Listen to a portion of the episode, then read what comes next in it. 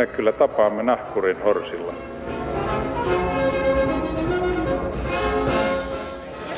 Mä sanoin, että minä juon nyt kahvia.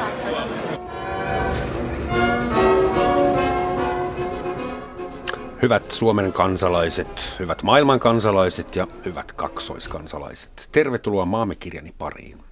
Tänään täällä keskustellaan aiheesta, josta on tullut lyhyessä ajassa melko kuuma peruna. Tänään teemanamme ovat Suomen kaksoiskansalaiset. Ja vieraina minulla on tänään toimittaja, kirjailija ja kaksoiskansalainen Polina Kopilova. Tervetuloa huomenta. No, kiitos, kiitos ja huomenta minunkin puolesta kaikki kuulijat. Ja sisäministeriön maahanmuutto-osaston ylijohtaja Jorma Vuorio. Kiitos, huomenta. huomenta. Meillä on internetissä lähetysikkuna eli Shoutbox auki. Sitä kautta voitte haukkua tai kehua tai silitellä vaikka, jos haluatte verbaalisti. Polina, sinä olet kirjailija, toimittaja. Äidinkielisi on Venäjä, synnyt valtiossa, jonka nimi oli Neuvostoliitto. Aivan. Rauhaa hänen sielulleen. Monipäiselle sielulle. ja jossain vaiheessa susta tuli Suomenkin kansalainen. Milloin, miten ja miksi? No tuota, vuonna 2012 ja sinä silloin mulla oli oikeus hakea kansalaisuutta jo kuutisen vuotta voimassa. Ja hyvä kysymys, miksi mä ensin odotin kuutisen vuotta ja sitten vasta hain, hain sen kansalaisuuden niin siihen on monta syytä ja tota, sinänsä siihen liittyy yksi anekdootti, koska mun ää, suomenpuolinen suku niin halusi minusta kansalaisen, että ne jopa yrittivät antaa mulle rahat siihen niin kuin käsittelyyn. Oikeasti? Oikeasti. Pari kertaa se rahat tuli juotua, mutta sitten lopuksi mä ryhdistäytyin ja päätin, että nyt ihan oikeasti lähdetään, lähdetään siihen prosessiin mukaan.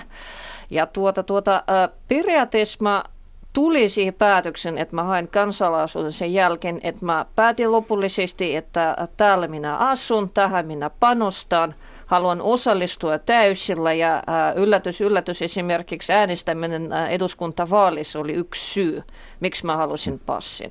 Hmm. Koska mä halusin äänestää niin kuin täysillä kaikissa vaaleissa. Tämä... Miten hauskalta se vaan kuulostaa, mutta näin. Ja sitten kerroin vielä tota, loppukevennyksen, kun lopun lopuksi se kansalaisuus oli, oli saatu. Tultiin juhlimaan tota Anopilla sitä, sitä, sitä tapahtumaa ja sitten Anopilta tuli sellainen tokaisu, että no niin, nyt tervetuloa Junttilaan. Selvä. ensin sun, sua panostettiin hankkimaan Suomen kansalaisuuden ja sitten sanottiin tervetuloa Junttilaan. No, okay. Semmoisia ovat. Semmoisia ovat, mutta ei se mitään. Kyllä se, kyllä, kyllä se kivalta, kivalta tuntui, kun jokin loppu siinä niin kuin romahti. Mä olin mm. hyvässä ja pahassa mukana siinä.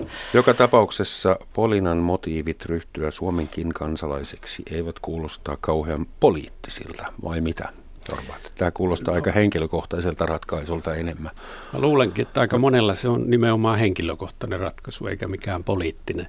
No, itse asiassa kun kaksoiskansalaisuus tehtiin mahdolliseksi 2003, niin Polina luetteli juuri kaikki ne perusteet, mitkä siellä lakiesityksessä on sanottu. Eli mahdollisuus osallistua yhteiskunnan toimintaan, kiinnittyä tähän yhteiskuntaan, saa Suomen passia, voi äänestää ja niin edespäin. Hmm. Onnistuiko se lakiuudistus sitten turhankin hyvin? Mitä, kun tänä päivänä on 100 000 kaksoiskansalaista ja nyt viime aikoina on keskusteltu siitä, että ainakin osa meistä on potentiaalinen ongelmaryhmä.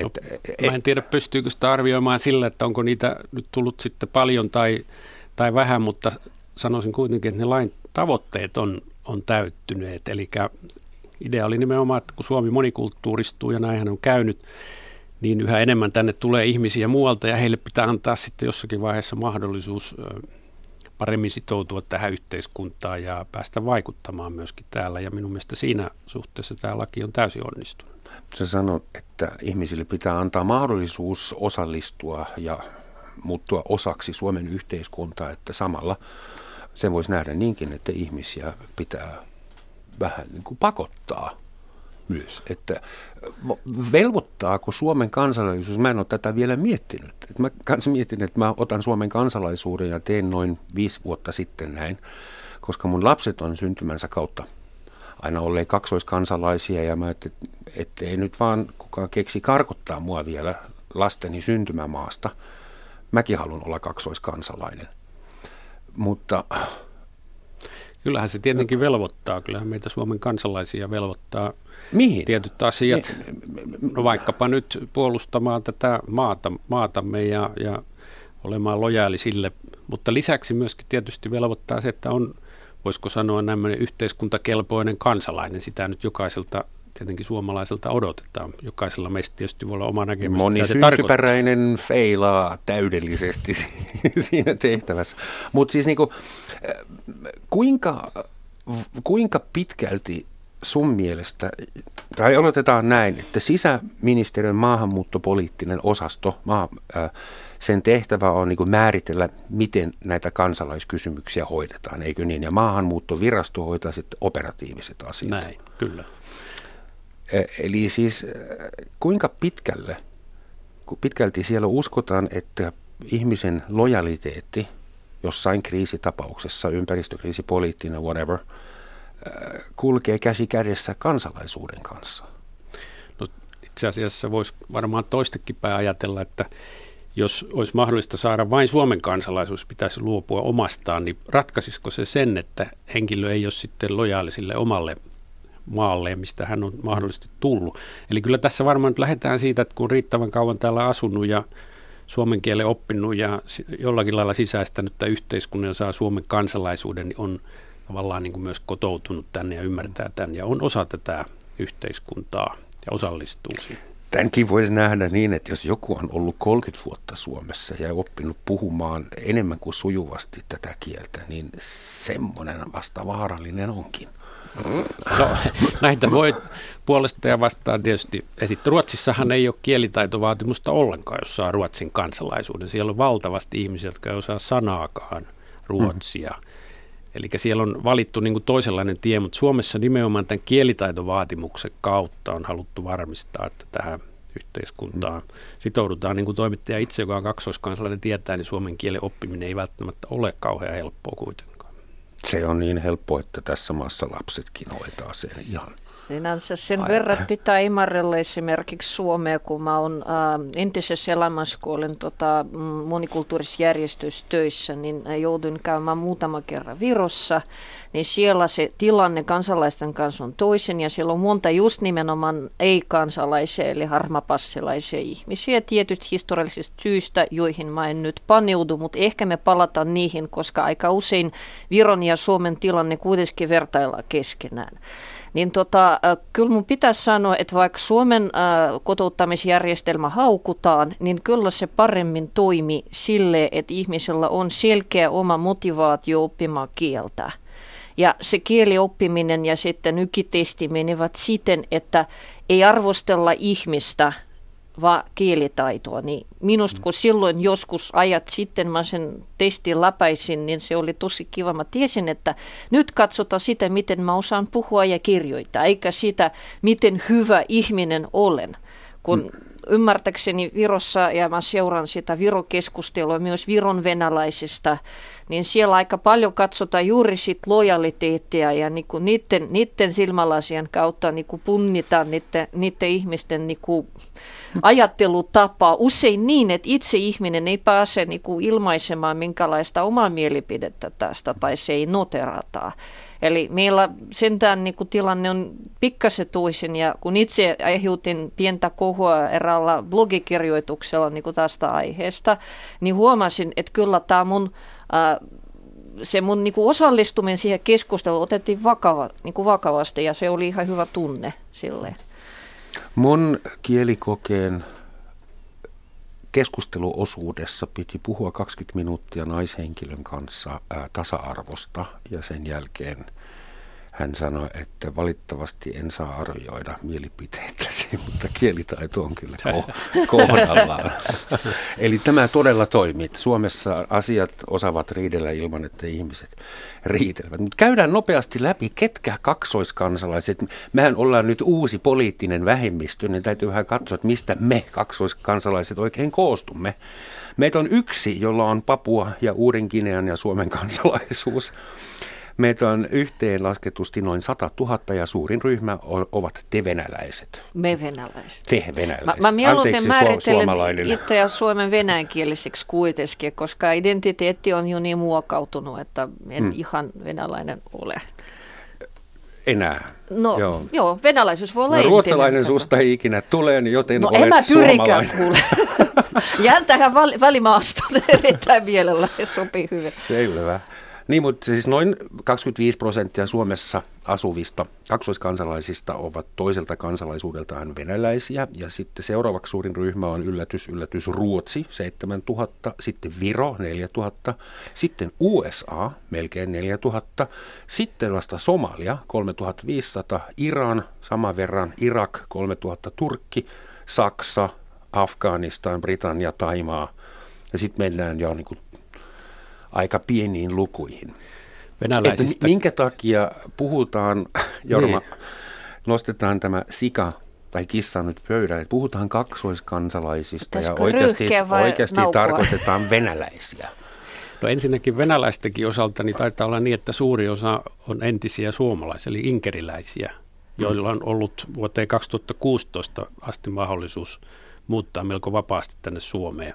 Niin kuitenkin itse näen, että totta kai jos Venäjä on, on maahanmuuton osalta niin lähes kaikilla perusteilla se suurin maa, olisi sitten työntekoa, perheen yhdistämistä, opiskelua, niin totta kai tänne myöskin jää heitä ja he on suurin ryhmä. Sehän nyt on ihan selvä asia.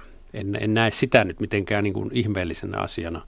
Mutta tämä keskustelu nyt tietenkin siitä, että – voidaan sanoa, että onko jokainen nyt heistä sitten potentiaalinen turvallisuusuhka, niin se on minusta pikkasen väärä, väärällä raiteella käytävää keskustelua, koska kai se pitäisi niin kuin nähdä ihmisenä jokainen, jokainen heistä on ihminen ja jokainen vähän eri lailla varmaan suhtautuu, vaikka heillä se toinen passi onkin, niin siihen omaan toiseen mm. synnyinmaahansa, kotimaahansa. Niin kuin totesit Polina, niin sä oot jo täysin identiteetiltä suomalainen, voi sanoa, tai nyt et täysin, mutta omaksunut tämän, että sinä olet Suomen venäläinen, etkä niin kuin ajattele, että ensisijaisesti olen venäläinen. No, niin siinä mielessä tämä, tämä, tämä turvallisuusuhka ratkaisu, että poistettaisiin tämä kaksoiskansalaisuusmahdollisuus, niin kuin nyt jotkut, jopa joku professorikin totesi, että tässä ei ole mitään järkeä tässä kaksoiskansalaisuudessa, niin tämä keskustelu on mennyt nyt jo pikkasen taas väärälle raiteille kyllä. Jos ihan tarkkoja ollaan, niin minä en edes ole kaksoiskansalainen, koska sekä mun Suomen että mun Saksan passissa lukee ihan ensimmäisenä Euroopan unioni.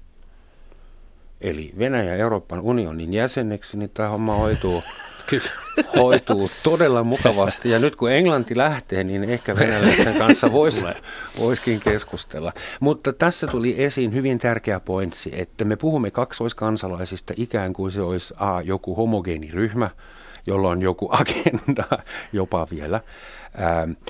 ja ensinnäkin Polina ja Roman ovat hankkineet Suomen kansalaisuuden tietoisina aikuisina joistakin syistä – varmaan emme edes ihan kaikkia syitä itse tajua, eikä tarvii. Mutta mun lapset syntyivät kaksoiskansalaisina. Mä muistan, kun pikku Oskar tuli kotiin jonain päivänä, että isä, pitääkö se paikkansa, että Suomi ja Saksa sotivat joskus keskenään, että pitää paikkansa. Että voiko näin käydä uudestaan ja mitä me sitten tehdään? sitten me lähdetään Ruotsiin tietysti saman tien. Mutta äh, semmoiset kaksoiskansalaiset varmaan Suomessakin on semmoisia, jotka eivät edes tiedä olevansa kaksoiskansalaisia, koska ovat vauvoja tai vammaisia tai dementoituneita, niin e, tässä on kysymys semmoisista kaksoiskansalaisista, jotka olivat ennen venäläisiä ja ovat sen venäläisen kansalaisuuden lisäksi hankkineet Suomen kansalais- kansalaisuuden, näinkö? No esimerkiksi voi ottaa vaikka mun oman poikani, joka on Venäjältä adoptoitu ja sillä oli alun perin Venäjän kansalaisuus ja hän sai Suomen kansalaisuuden sen prosessin lopuksi automaattisesti. Silloin suomalainen nimi ja kaikkien lisäksi hän ei oikein puhu Venäjä, joten tota, jos sitten tarkastellaan niin kuin siitä näkökulmasta, että mihin, mihin virkoihin hän sitten armeijassa joutuu, niin se on hyvä kysymys. Täys suomalainen kontolalainen tyyppi, jolla roikkuu tämä, tämä tota Venäjän kansalaisuus ikään kuin sellaisena lisäkkeenä ja sitten tota sen mukaan sitten määritellään, että onko hän vaarallinen vai ei. Ja miten se... Kontulalaiset on aina vaarallisia. No kontulalaiset sille ovat. Omatta kansalaisuudesta. Vähän, vähän tietysti toisesta näkökulmasta. Tämä on minusta hyvä esimerkki siitä, että, että mihin se sitten se raja vedetään, että mihin, mitkä ovat ne virat tai, tai niin kuin kansallisen turvallisuuden näkökohdasta tehtävät, joihin ei voida kaksoiskansalaista nimittää, kun sen voi saada syntymänkin kautta. Ja on kansalaisuuksia, joista ei pääse eroon. Tämmöisiäkin on maailmassa. Iran, Iranissa ilmeisesti on sellainen. Useat Etelä-Amerikan valtiot on sellaisia. Iran on varmaan semmoinen, mutta niitä on, on muitakin. Eli vaikka yrität, et pääse siitä koskaan eroon. Niin Kuulemma Iso-Britannian kuningatar ei myöskään päästä ketään alaistaan. Saa harrastaa muitakin kansalaisuuksia, Kyllä. mutta... Joo. Ja sitten on näitä monikansallisia, eli Suomessakin on varmaan lähes 500 semmoista, joilla on kolme kansalaisuutta. Tiedän, että on sellaisia, joilla on neljä, ja olen kuullut, että jollain olisi ollut viisi. Mahtaa olla stressaava. Mikä niistä otetaan pois? Kaikkiko vai joku?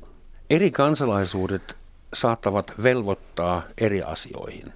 Esimerkiksi amerikkalaisten, äh, USA-kansalaisten pitää vissiin säännöllisesti tehdä jonkinnäköinen veroilmoitus tai ainakin hakea vapautusta siitä.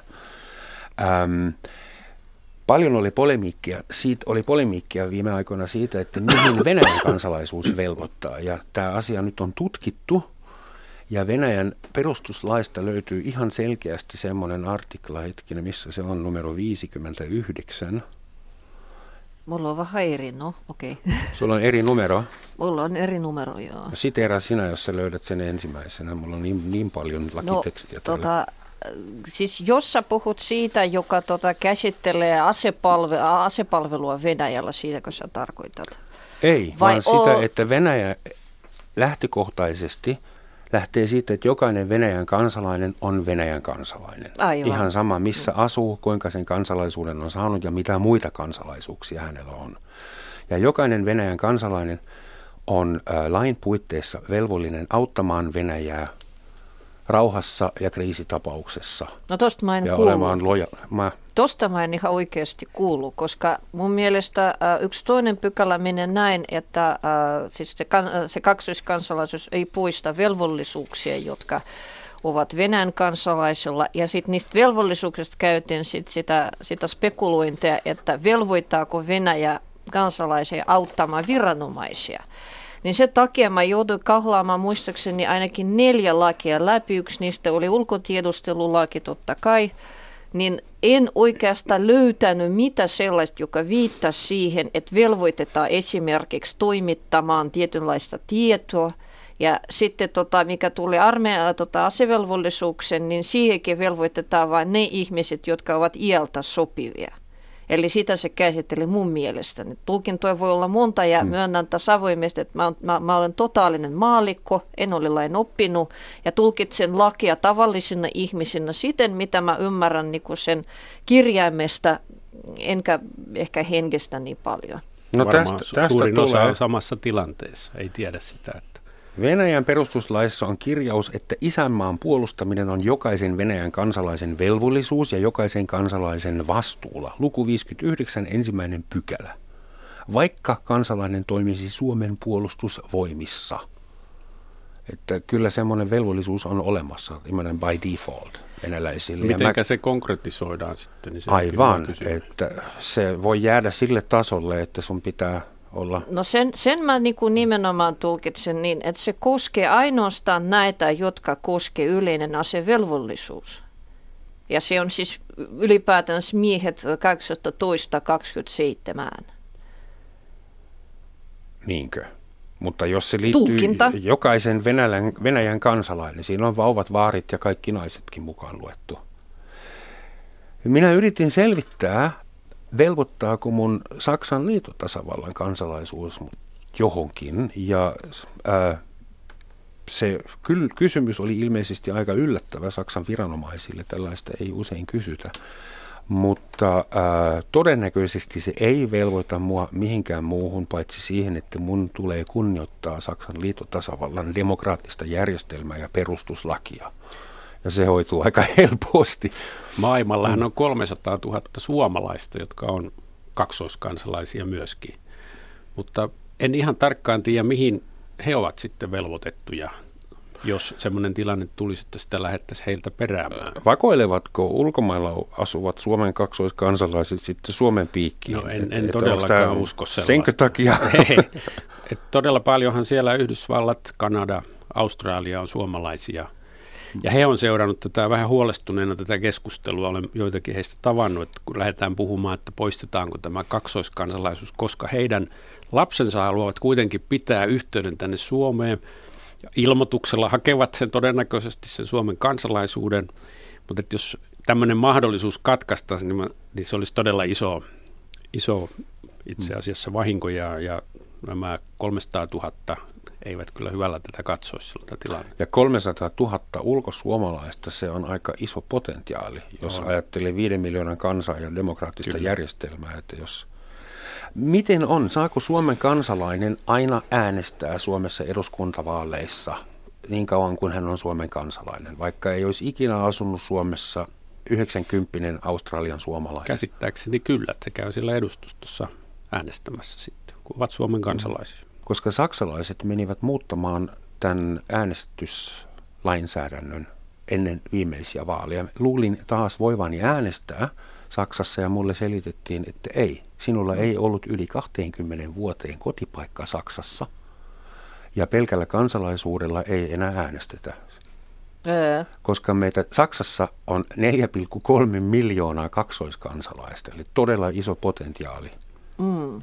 Saako Polina osallistua Venäjän vaaleihin? Sinänsä saan, mutta tota, mä en osallistunut pitkään aikaan, koska seuratessani sitä prosessia totesin, että tuskin mun ääni siinä sille vaikuttaa e, vaikuttaa, että, että tota, kyllä mä punnitsin. Ja sitten vielä sekin juttu, että esimerkiksi täällä Suomessa edustustossa järjestetään vaalit, ja sitten jos niinku on kirjois Venäjällä, niin sitten voi mennä sinne äänestämään. Ja ilmeisesti periaatteessa voi äänestää jopa kaksi kertaa – että kuka ei sitä, mutta mä voin olla väärässä tässä, en halua sit syyttää, syyttää tota vaalijärjestelmää korruptiosta, siitä on syytetty ihan tarpeeksi ilman minuakin, mutta kyllä, kyllä mä saan äänestää ja ihan esimerkiksi suurlähetysten urakallakin kutsu äänestämään. Ja mä tiedän, että aika isot luvut siellä on, siis ihmiset äänestävät Venäjän oppositiopuolueen Jablokoa.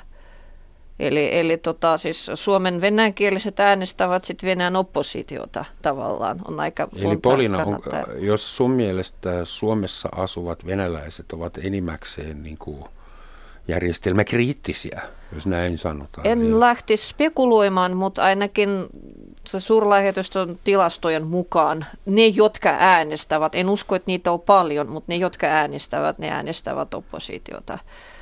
Että se, se, se oli joko toinen siellä tai niinku, että se, se on havaittu ilmiönä. Jospa Suomen strategia onkin se, ettei oteta Venäjä-Suomi kaksoskansalaisia korkeisiin virkoihin, koska ei haluta jälleen provosoida itänaapuria. No anteeksi, tämä oli sarkasmia. Miehen teeskentelemä sarkasmi tämä oli, Mutta anteeksi. voinko kysyä sen vielä, että miten pääsee eroon Venäjän kansalaisuudesta? No siihen on suht pitkä proseduuri, otin selväksi senkin. Äh, eli siis tota, ensiksi pitää selvittää kaikki veroasiat siellä, ja veroasiat voivat olla kesken tai voi olla velka jopa jos et ole siellä virallisesti kirjoissa. Ja men, moni meistä muuten ovat siellä edelleen kirjoissa. Eli mä tarkoitan, että ihmiset eivät ole rekisteröitynä suurlähetystössä ikään kuin ulkovenäläisenä, vaan niillä on edelleen tota, niin sanottu propiska eli rekisteröinti Venäjällä, eli heillä on siellä muodollinen osoite. Ja se pidetään sen takia, että ilman sitä asiointi siellä tarvittaessa, jos vaikka autetaan ää, ikääntyneitä sukulaisia tai jos on jotain per, per, perintöasioita, asiointi siellä ilman sitä propiska tai rekisteröintiä on niin vaikea. Ja sitten ihmisiltä yritetään ilmeisesti imeskellä niin paljon rahalahjuksiin, että moni pitää sitä siellä näennäisesti. Ja, ja tota, ää, niin, niin, ja jos sä haluat tota, päästä irti Venäjän kansalaisuudesta tai luopua siitä, niin ensin pitää selvittää, että sä oot maksanut kaikki verot. Ja sitten pitää suurlähetystöön ää, toimittaa paperit, sitten ne kaikki selvitykset ja semmoisen hakemuksen, että miksi haluat luopua Venäjän kansalaisuudesta. Tota, käsittelymaksua mä en nyt muista. Mun mielestä se on nyt vähän pienempi, mutta aiemmin se oli, ne oli, se oli aika kallista, satoja euroa maksoi se käsittely. Ja sitten tuli se päätös, että et, et enää ole Venäjän kansalainen. Ja sinänsä mä ymmärsin niin, että voi jopa tapahtua näin, että sua ei päästetä. Mutta, mutta tota, se on mahdollista, mutta se on aika vaivalluista ja se tietenkin tarkoittaa sitä, että sit sun pitää hakea jatkuvasti viisumia. Mutta voiko sen Venäjän kansalaisuuden saada myöhemmin vielä takaisin? Olen kuullut tällaistakin. Sen voi saada, mutta se, jos olet tavallinen ihminen, etkä ole Gérard Depardieu, etkä ole Steven Seagal, jos olet tavallinen ihminen, niin se tarkoittaa, että sinun pitää luopua sit, meidän tapauksessa Suomen kansalaisuudesta saadakseen Venäjän kansalaisuus. Ja jos sä osallistut esimerkiksi paluumuutto-ohjelmaan, joka Venäjällä on, ja sut passitetaan onne, onnellisesti johonkin kaukaisen, kaukaiselle alueelle asottamaan sitä, niin, tota, niin silloin, silloin kyllä sun pitää ymmärtääkseni asua Venäjällä ja vasta sen jälkeen sä saat sen takaisin ja sitten pitää luopua sitä taas niin kuin toisen maan kansalaisuudesta. Eli ne on suhteellisen monimutkaiset. Hyvät prosessit. ihmiset, anteeksi, kiitos Polina. Tähän väliin on, ellei hyvä, niin ainakin mahdollista sanoa, että kuuntelette Yleisradiota, Yle Radio yhtä Romansatsin maamekirja, jossa tänään puhutaan kaksoiskansalaisista, siis Suomen ja jonkun muunkin valtion kaksoiskansalaisista. Ja studiossa vieraina ovat kirjailija, toimittaja, kaksoiskansalainen Polina Kopilova ja sisäministeriön maahanmuutto-osaston ylijohtaja Jorma Vuorio. Noin puolessa välissä kannattaa myöhästyneille kertoa, missä mennään. tai kanavaa vaihtaneille.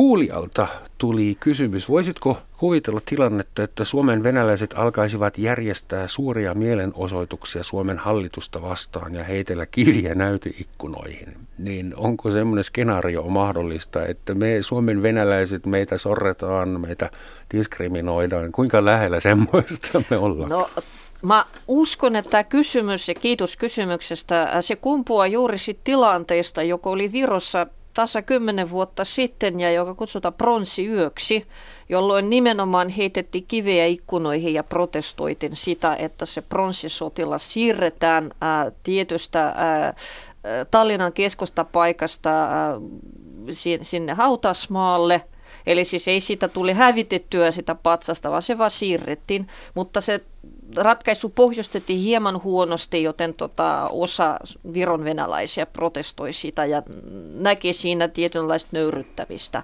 Tämä oli siis pohjustus. Mutta tota, mikä tulee äh, suomen venäjänkielisiin, niin sanoisin, että en usko tällaiseen tällaisen tota, äh, kehityksen siksi, että loppujen lopuksi ihmiset, jotka ovat itse päättäneet tänne tulla, ne haluavat myös ne, joilla on pelkät oleskeluluvat, ne haluavat säilyttää tätä saavutettua asemaa, koska vaikka olisi kuinka katsomassa Venäjän televisiota, siis ei, ne, ei se ihminen, tai tosi harva niistä takaisin Venäjälle menee, koska aika moni ehtii jo hyvin käytännön tasolla näkemään ne erot. Et vaikka kuinka pelkää Suomen lastensuojelu, kuitenkaan ymmärrät, että, että tota Venäjällä niin sun perhe voidaan hävittää todella nopeasti ja sä et voi sille mitään edes niin oikeuden kautta. Eli, eli tota, en uskoisi tällaista kehitystä oikeastaan tällä hetkellä, enkä tulevaisuudessa. Sen toki, jos venäläisiä aletaan nähdä uhkana, niin sit se voi johtua siihen, että vähemmistö sulkeutuu ja muuten äh, ihmiseltä tulee olemaan vaikea kysyä heidän mielipiteitä. Mutta katuaktiivisuuteen, no en oikeastaan uskos. Totta kai siis aina on jokin pieni mahdollisuus, jos tapahtuu joku ulkopoliittinen ka- käänne, mutta tästäkään en nyt lähte spekuloimaan, koska maailmassa tapahtuu niin paljon, että jopa spekulointi on hyvin vaikea. Miksi tämä kaksoiskansalaisuusteema nousi juuri tähän aikaan? Et vielä vähän aikaa sitten keskusteltiin hyvin kiivaasti turvapaikkahakijoista. Olen ja nyt yhtäkkiä kaksoiskansalaiset vievät otsikotilan. Samaa kysymystä vähän toistellut itsekin, että miksi nyt. Mutta varmaan tämä lähtee siitä, että nähdään ehkä, että sisäisen turvallisuuden näkökulmasta on uudenlaisia uhkia, toimintaympäristö on muuttunut. Nyt nähdään, että tiettyissä avaintehtävissä kuitenkin pitäisi olla, en tiedä onko nyt kyse syntyperäinen suomalainen tai ylipäätänsä semmoisista suomalaisista, joilla ei ole jonkun toisen maan kansalaisuutta, mutta niin kuin tuossa olen jo sitäkin pohtinut, että takaako se sitten oikeasti niin kuin turvallisuuden näkökulmasta, jos on vain Suomen kansalainen tai sitten että on jättänyt sen toisen kansalaisuuden, niin silläkö tämä asia ratkaistaan. Että siinä mielessä tämä keskustelu on ollut vähän, vähän hämmentävääkin välillä. Joo, No mä pohtin vähän sitä samaa, koska se leimahti niin kirkkaana yhtäkin se keskustelu. Siis viime kerran oli äh, silloin vuonna 2014, jolloin tapahtui Krimia. Se oli erittäin luonnollista katsoa vähän vinosti näitä ulkovenäläisiä, koska heistä lähti Ukrainassa todella uhkaava kehitys, joka valitettavasti edelleen jatkuu. Mm. Siis, ja siellä ihmiset eivät ole mitenkään Venäjän kansalaisia muuten. Ne oli Krimis Ukrainan kansalaisia. Ne on Donbassissa Ukrainan kansalaisia, paitsi että nyt Putin tota, hyväksyi näitä Luhanskin ja Donetskin ähm, tunt, äh, tunnistamattomien tasavaltojen passia, eli tavallaan tunnisti nämä passit niin kuin virallisiksi Venäjän alueella. Emme varmaan nyt tätä pohti, kun tämä on oma iso teema. Mutta tota, miksi se nyt leimahti, kun oikeastaan niin kuin, mitä sellaista ulkopoliittista liike, niin kuin liikehdintä on tapahtunut siihen suuntaan, niin hyvä kysymys. Ja koska me tykkäämme nyt ö, meidän näinä päivinä erilaisia salaliittoteorioita, niin tulee väkisikin mieleen, että yritetäänkö vetää kansan huomio joltain il- il- ilmiöltä tai joltain niin kuin, to- toiminnalta niin kuin sivuun, jotta se toiminta ei sit pääsisi uutisiin niin kuin paremmin. En no, ensiluokkaista paranoiaa. No, tätä, Paranoia tätä en toki, toki usko, vaan kyllä se varmaan lähtee näistä turvallisuusympäristön muutoksista – ja sitä kautta mietitään, missä tehtävissä voi kukakin toimia. Mua tietysti harmittaa, että esimerkiksi tämän radio ohjelman tekemistä pidetään niin kansallisen turvallisuuden kannalta ei tärkeänä, että hällä väliä, mitä mun kansalaisuuskokoelma mahtaa olla, että vähän mua saisi pelätäkin. Mutta tästä äskeisestä vielä, että viivan alla kysymys on siitä, että mille – ihminen on, tai kenelle ihminen on lojaali. Kun minä istun siellä, kyse. niin laitanko mä venäläisille sitä tietoa vai kerronko mä suomalaisille, että venäläiset yrittää just onkin multa tietoa? Vai kerronko mä molemmille? vai kerronko saksalaisille? Ja sit mä itse miettinyt, kenelle mä olisin lojaali. Mun ei ole helppo ei ole hankala kunnioittaa Suomen demokraattista järjestelmää, perustuslakia, eikä Saksan, kun ne ei ole edes missään ristiriidassa. Mutta mun lojallisuus kuuluisi ensisijaisesti mun perheenjäsenille, mun ystäville, mun naapureille, ehkä, niin, ehkä mun jalkapallon fanikerholle ja kan, Jumala ja tasavalta niin tulisi aika lailla myöhemmin. Että kuinka, kuinka tätä niin, voi laskea? Siinä on se hyvä kysymys, että miten voidaan vaikuttaa ihmiseen.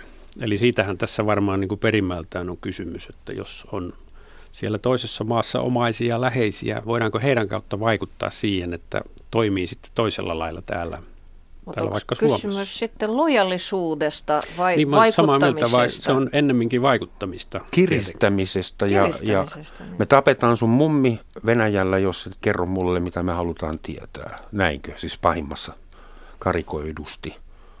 Tämä on aika tummia kuvia. Tuota, mun pitää myöntää, että kyllä mä tummiakin kuvia kävin mielessäni läpi ja miten mä sitten toimisin, mutta tota, nämä alkavat olla, mm, no sanoin näin, että mä, tota, mä olen tota, viestintäalan monipuolinen yrittäjä ja muun muassa mun äh, toimintakuvan kuuluu tulkkauksia mm. ja niiden myötä joutuu välillä kohtaamaan hyvin, hyvin tumman sävyisiä tapahtumia. Ja totta kai se väkisinkin nousee mieleeni, että mitenkös toimisin, jos olisin itse jossain sellaisessa tilanteessa, että joko tai. Ja vaikka olen ateisti, niin rukoilen maailmankaikkeutta, ettei tällaista sattumaa mun kohdalle ei osuisi. Mutta sitten ilmeisesti vaaditaan ihmiseltä nimenomaan sellaista lujuutta ja tahtoa päättämään, että missä se, niin kuin, missä se, se, se sydän sitten on ja miksi. Ja nyt mä tiedän, että mä olen etenemässä hyvin vaarallisella vesillä, joten ilmeisesti mun olisi par- parempaa jättää tämä asia nyt käsittelemättä. Mutta tota, lähetyksen ulkopuolella varmaan voisin kertoa sen sen tumman pohdinnan tota, tuloksen, mihin mä oon tullut. Toisille se on hyvä uutinen, mutta toisille se on ehkä vähemmän hyvä uutinen. Luulisin, että suuri osa näistä kaksoiskansalaista, oli ne mistä maasta tahansa, niin on semmoisessa asemassa Suomessa, että, että semmoisella vaikuttamisella ei, ei ole niin tilausta, ei sillä saavuteta mitään. Hyvin vähän on semmoisissa asemassa tuolla vaikka ministeriön johdossa tai jossakin puolustusvoimissa, rajavartiolaitoksessa, poliisissa, jossa oikeasti niin voitaisiin vaikuttaa. Mä ymmärrän silloin tämän virkamieslain tien, mitä nyt käydään, eli muutetaan virkamieslakia sillä lailla, että on ne tietyt virat, joihin on mahdollista vain Suomen kansalaisella, koska tuskin ihan tavalliset, jotka täällä elää, elää vaikkapa nyt venäläiset kaksoiskansalaiset, niin ei heillä ole varmasti paljon annettavaa sinne kotimaahan kuitenkaan. Siis no, vaikuttamisen näkökulmasta. Se on totta. Sinänsä tämä on erittäin tärkeä teema, koska se teema myös koskee sitä kotouttamispolkua ja sitä, minkälaisia mahdollisuuksia muutto toiseen maahan ihmiselle suo. Eli, eli siinä mielessä totta kai itse katsoisin, että kyllä jos ihminen on vaikka kaksoiskansalaisen, mutta hänellä on eväät ja valmiuksia vaikka toimia diplomaattisessa virassa – niin sitten Suomi jäisi paitsi hyvä työntekijä ja niin kuin hyvä virkamiestä, jos katsotaan muodollisesti sitä, että ahaa, hänellä on tuo kaksoiskansalaisuus. Itse siinä blogissa ehdotin, ehdotin, että kyllä jos tällainen ihminen tulla, niin kuin, jos, jos hänet valitaan virkaan, niin sitten hänen pitää luvata, että hän luopuu esimerkiksi tietystä määrän määräajassa sit to, toisesta kansalaisuudesta. Siihen sain sellaista kritiikkiä, että okei, jos kyse on sellaisesta virasta, joka on monivuotinen, niin kyllä ehkä kelpaa. Mutta mikäli kyse on esimerkiksi ulkoasian ministeriön harjoitelujaksosta, niin siihen kaksoskansalaisen on sitten vaikea päästä, koska se sitten on siinä. Hassu mun mielestä on se, esimerkiksi, että mun kaksoiskansalaiseksi syntynyt poika – ei pääsisi enää poliisikomisaarioksi Suomessa, koska on kaksoiskansalainen, mutta hän pääsisi ainakin teoreettisesti sisäministeriksi, joka johtaa koko Suomen poliisilaitosta. Et siinä on tiettyä epäjohdonmukaisuutta. Vai? Kieltämättä, kieltämättä. Mut Anne se, Berner, meidän liikenneministerimme on kaksoiskansalainen, niin kuka takaa meille sen, ettei se niin kuin upottaa Suomen tieverkostoon sveitsiläisiä ansoja? Mä oon ymmärtänyt, että tässä lainsäädäntömuutoksessa toinen elementti on tämä turvallisuusselvitys, jota tullaan laajentamaan sillä lailla, että, että paitsi tämän kansalaisuuskysymyksen lisäksi, niin katsotaan, että tietenkin, että minkälaisen uhan tämä henkilö saattaisi muodostaa nyt sitten tässä tehtävässä. Ja en tiedä, Ilmeisesti minkä... ministereitä ei oteta kovin vakavasti. No, en osaa siihen sanoa, mutta, mutta joka tapauksessa niin näen, että tässä vielä siis tämänkin lakiesityksen käsittelyssä joudutaan aika syvällisiin keskusteluihin niin tämän, tästä perustuslain ja perusoikeuksien näkökulmasta. Että se ei ihan, ihan ole yksinkertainen hanke kyllä. Mi- millaiseksi semmoisen turvaselvityksen voisi kuvitella? Että mitä pitäisi ottaa selvää ihmisestä, kansalaisuudestaan riippumatta ennen kuin sitä voi laittaa johonkin no, herkkään paikkaan? No, tämä nyt tietenkin menee semmoiselle asiantuntija-alueelle, jossa, jossa itse en ole asiantuntija, eli suojelupoliisia näitä, näitä tekee näitä laajoja turvallisuusselvityksiä tietysti, mutta uskoisin, että siinä käydään aika laajasta historiaa läpi ja sukulaisuussuhteita ja niin edespäin. Mm. Puhutaan laajasta turvallisuusselvityksestä. Eli mahdollisia pisteitä, josta joku voisi ottaa kiinni vaikuttaakseen. No, näin, näin ymmärtääkseni kyllä. Niin kuin sanoin, niin en ole kyllä tämä alan asiantuntija. Haastattelin kerran DDRn entisen lähetystön päällikköä, joka kertoo, että kolme perusasiaa, että seksi, alkoholi tai sitten äh, uhkapeli – että sillä tavalla hän aina rekrytoi agenteita. agentteja.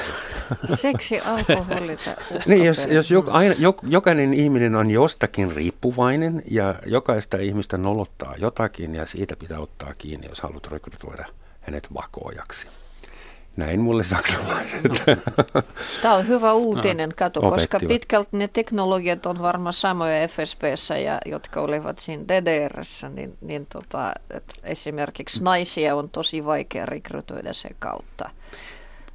Tota, honey trap ei toimi naisen kohdalle yleensä, ja nainen, joka on juonut liikaa, ja, ja nainen, no. joka on juonut liikaa, on kaikkea muuta kuin hyvä vako ja totta. En tiedä, miten meidän pitäisi suhtautua mm. sitten moniin muihin kansallisuuksiin. Nyt me on puhuttu tästä Venäjästä, vaan jossa vannotaan kanssa käsi sydämellä niin kuin mm. Yhdysvalloissa ja puolustetaan sitä maata sitten henkeen ja vereen. Eli minkälainen tämmöisen valan velvoittavuus sitten tosipaikan tullen on. En ole koskaan sitä tietysti käytännössä joutunut pohtimaankaan, mutta itse joskus nuorena sotilaana vannoin, mä en edes muista mitä mä silloin sananmukaisesti, mä vannoin puolustavani Bundesrepublik Deutschland, mutta se oli silloin Länsi-Saksaa. Ja meidän vihollinen oli Itä-Saksaa ja onko se edes enää voimassa? Menee ja tiedä. Sama passi mulla on edelleen.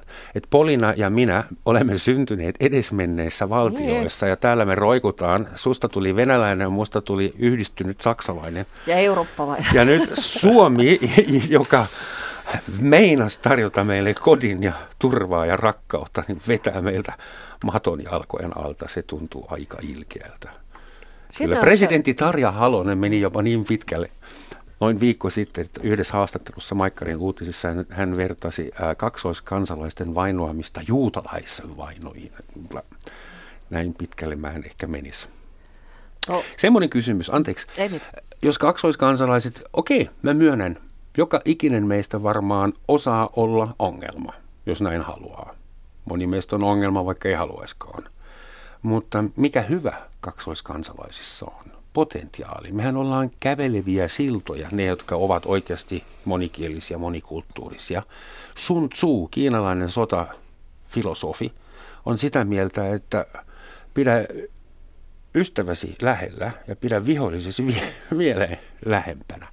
Niin eikö se olisi fiksu nimenomaan rekrytoida – niitähän voisit katsoa vähän erityisen tarkkana vierestä, suomalaiset työtoverit. Siis rekrytoida semmoisia ihmisiä, jotka oikeasti osaa trollata takaisin sinne itään. No ei ole itsellä kokemuksia muuta kuin maahanmuuttovirastossa, jossa oli ylijohtaja, niin siellä oli paljon kaksoiskansalaisia. Se ei ollut koskaan mikään ongelma, eikä se ole siellä vieläkään. Sitä ei nähdä siinä, siinä niissä tehtävissä ongelmana.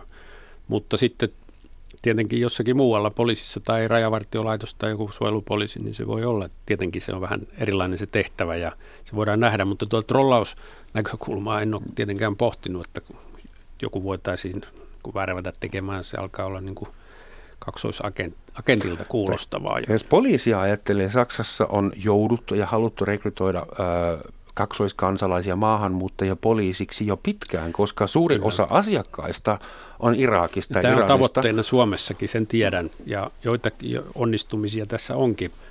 Mutta mihin tämä virkamieslaki sitten johtaa tässä suhteessa, niin se, sekin on vielä keskustelematta. Mm. No joo, ehkä me emme kaikki halukaan virkamiehiksi. No mutta... emme kaikki halukaan, mutta se on sitten eri juttu, jos sulla on äh, se mahdollisuutena se, sekin ura, vaikka sä et valitse siitä, tai sitten se ura on sulta suljettu sen takia, että sulla on taskussa kaksi passia. Niin siitä tuli niinku täysin erilainen tuntuma sitten.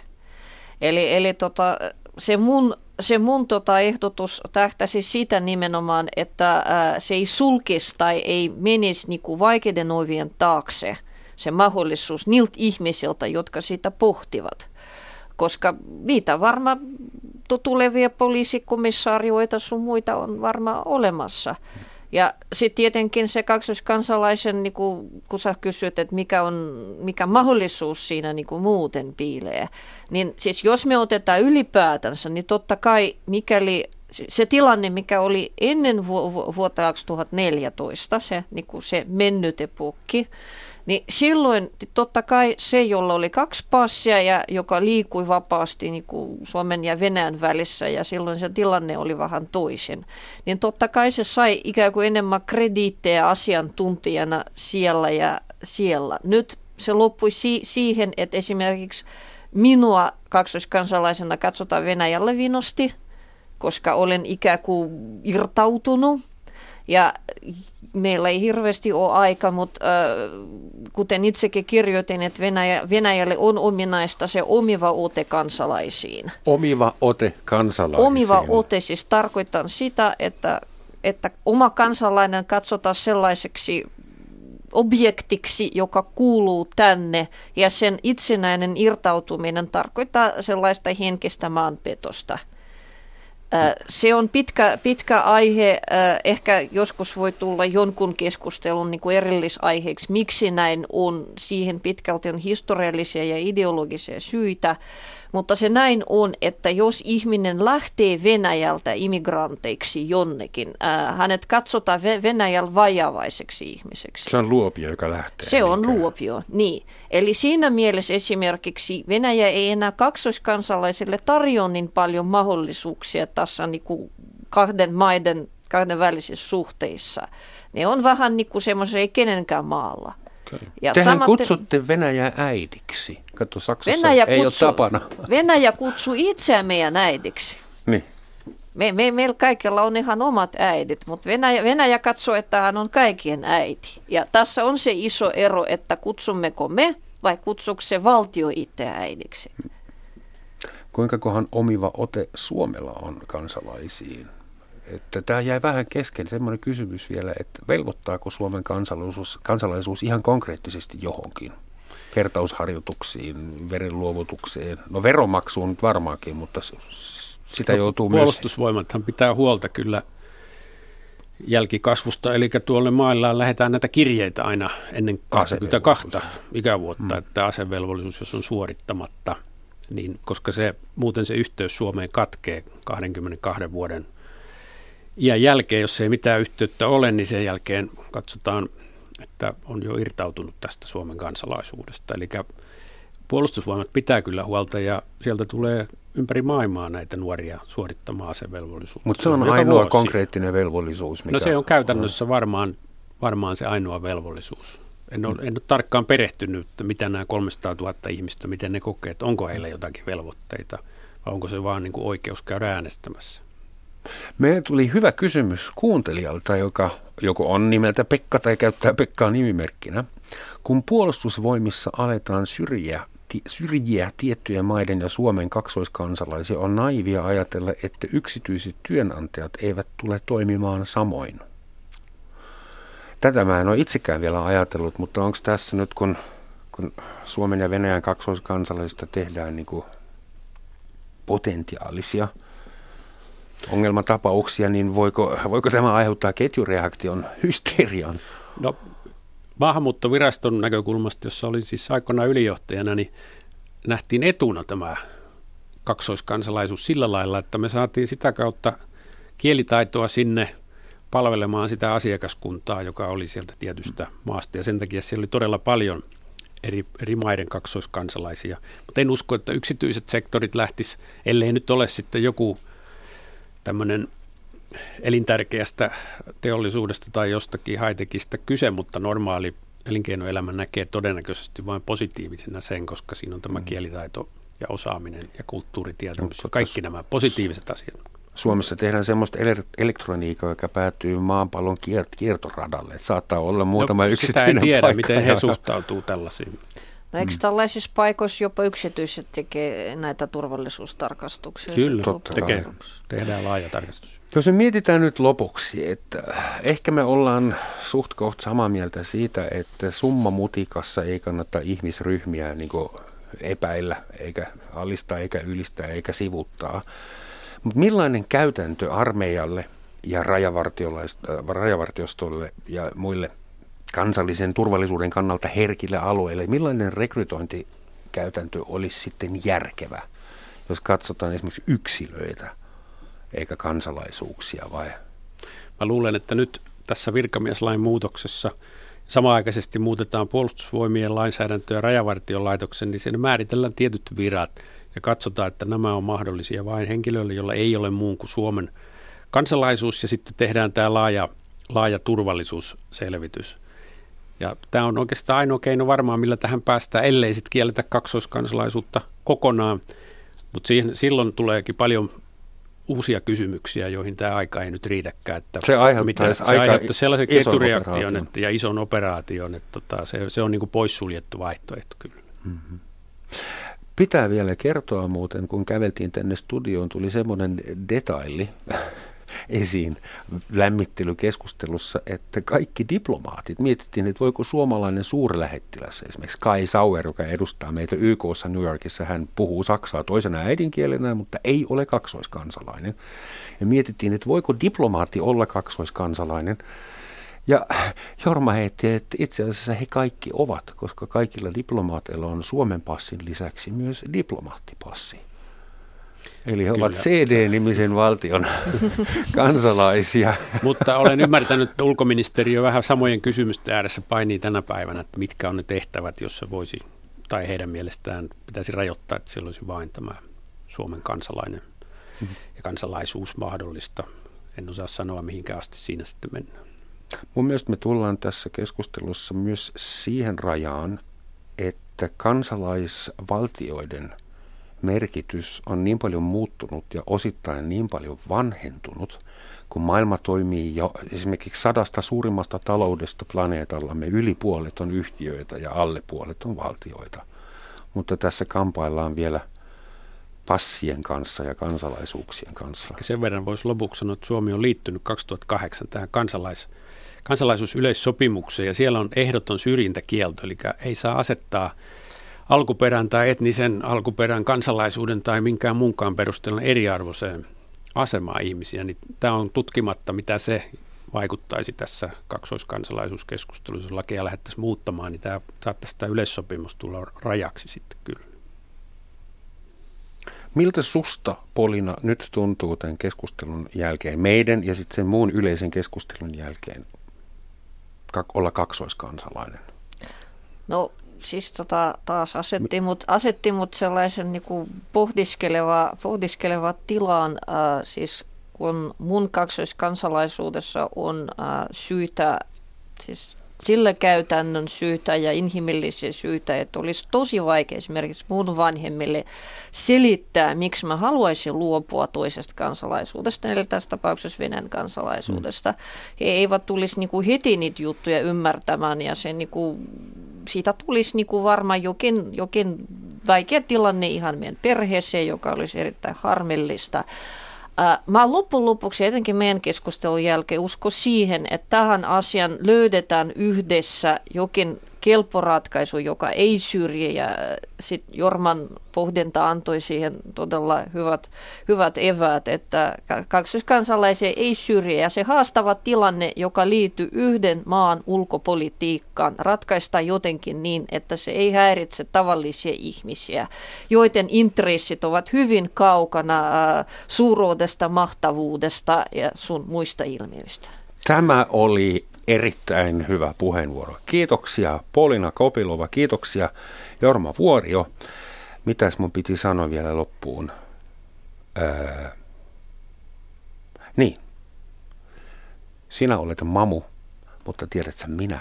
Mä saan Suomessa olla ekspatti. Eksoki, hienoa. Kiitoksia Suomen ja kaikki muutkin kansalaiset. Toisella puolella tavataan. Und tschüss.